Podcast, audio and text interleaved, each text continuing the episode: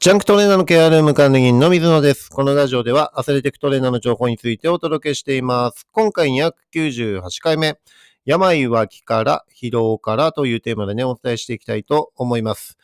はい、えー私はね、現在プロバスケットボールチームでアスレティックトレーナーとして活動してもう20年ほどになります。はい、えープロチームでもね、長いこといるので、えーそのシーズン中にね、病気になる、えー選手っていうのもかなりいます。スタッフの方もね、あの、体調不良になったりとかね、えー本当に、あのそういったシチュエーションは多かったりします。で、その原因が結構過労だったりします。で、まあ、要するに疲労が元で、えーそういったね、え体調不良になるっていうことが、え結構多いので、今回はね、あの、病は気から、疲労からというテーマでね、お伝えしていきたいと思います。はい、あの、まず、プロチームの選手とかスタッフはね、本当にね、体調をね、よく崩します。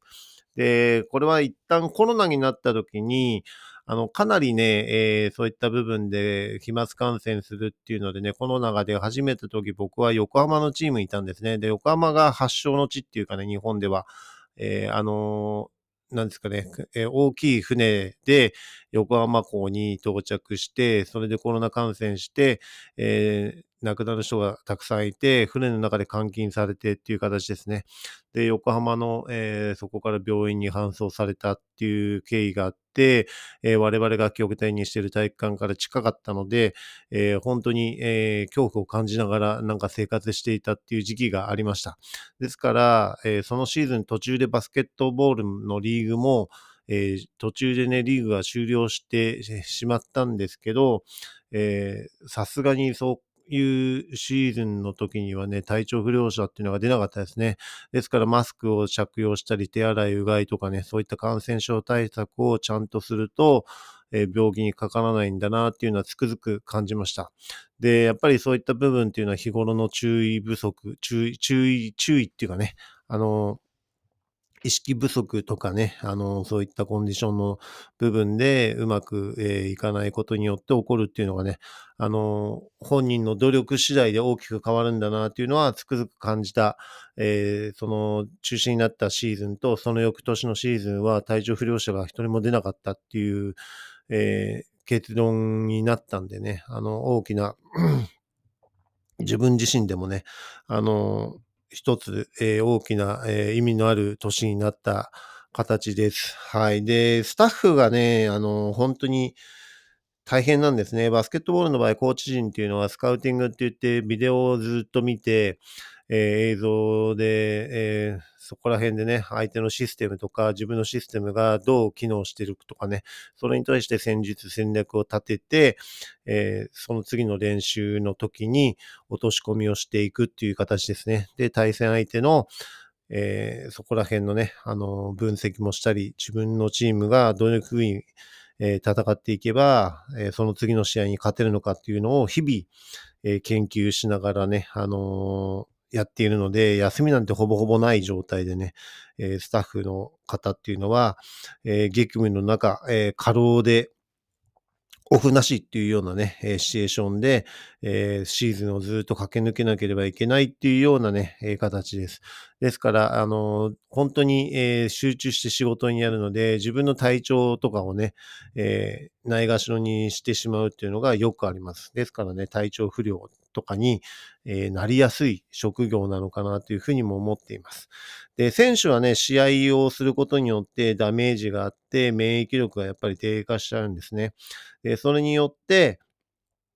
あの、感染しやすい状況になっている。ですから、いかにそういった時に、えーいいも、あの、なんですかね、えー焼肉とかそういう脂っこいものとか、体にね、消化器系とかに負担がかかるような食べ物じゃなくて、えーいかにバランスの取れた食事を取れるかとかね、そういったところもあの大切な点なんですけど、若い選手だったりね、えーするともう勢いで、えー遊びに行ってしまったりとかね、あのそういったこともあったりして、なかなかそういった部分でね、あの免疫力が下がったまんまっていうような状況になってしまいます。ですから、えー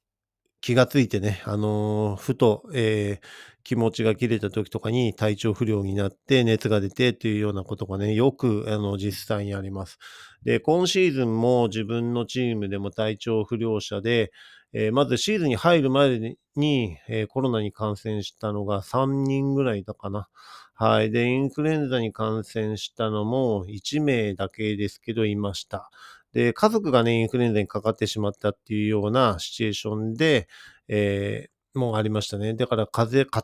家庭内で隔離してるっていうのも実際ありましたし、肺炎になった選手もいるし、溶連菌に、ね、なってしまった、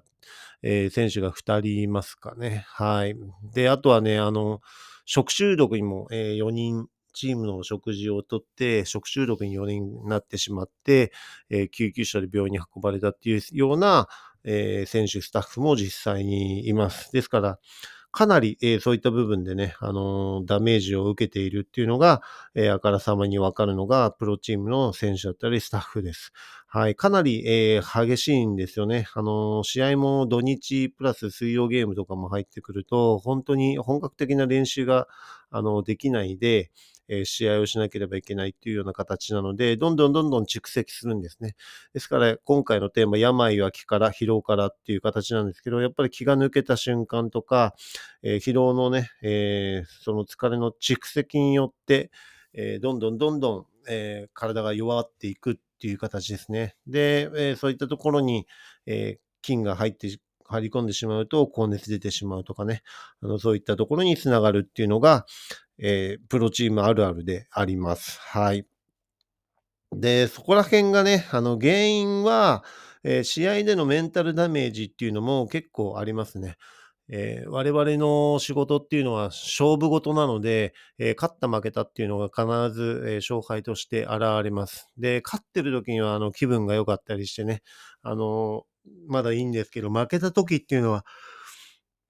もう本当にメンタルがえ一気に下がって、特に遠征で負けてってなると、結構過労な状況で、さらにメンタル的に持ち込むから、あの、一気に気が抜けたりするんですね。で、そうすると、あの、普段だったら、え免疫力があるのに、免疫力も落ちてるから、え感染してしまって、熱が出てっていうようなね、ことにつながったりします。はい。非常に、だからそこら辺が、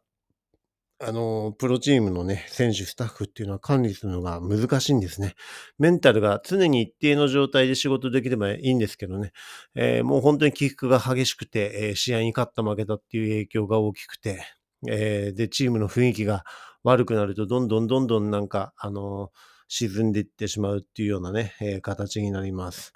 ですからね、あの、その大元になっているっていうのは、本当に疲労の蓄積から影響するっていうところが大きいのかなっていうふうに本当に感じます。はい。ですからね、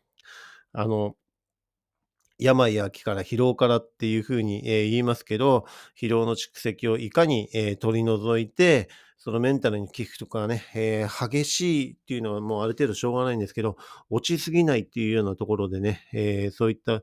部分で、え、しっかり対応する。で、メンタルがガクッと落ちた時に感染しやすくなってしまいますので、その時に、あの、感染症対策として、えー、手洗い、うがいとかね、あの、マスク着用とか、えー、そういったところは心がけないといけないのかなっていうふうに思います。それが自己管理っていうね、えー、形になって、えその次の試合にベストな状態で、え出場できるかできないかっていうところにつながっていくかと思いますのでね。はい。えそういったところにね、あのしっかりと配慮して、えー選手、えー、チームのスタッフっていうのはね、いかに対応できるか、えー、一シーズンね、あのー、ずっと駆け足でいかなければいけないんですけど、えー、その時にね、あの、ダウンしないように、えー、自己管理もちゃんとできるようにしなければいけないっていうのが、えー、プロのスタッフでもあると思いますのでね。で、それをまとめるのがメディカルのトレーナーという立ち位置になりますのでね、あの、なんかあると病院に連れて行かなければいけないとかね、えー、かなり大変で仕事量増えちゃうので、ちょっとした、えー、アドバイスとかね、ちょっとした意識づけとかでね、あのー、やるだけでもまた違ったりしますので、え我々はそういったところに配慮していかなければいけないのかなっていうふうに感じています。はい。えそれではね、今回のテーマ、病は気から疲労からというテーマをね、お伝えさせていただきました。次回のテーマとしては、弟子とお客さんの違いというテーマでね、お伝えしていきたいと思います。今回は最後まで聞いていただき、ありがとうございました。また次回もよろしくお願いします。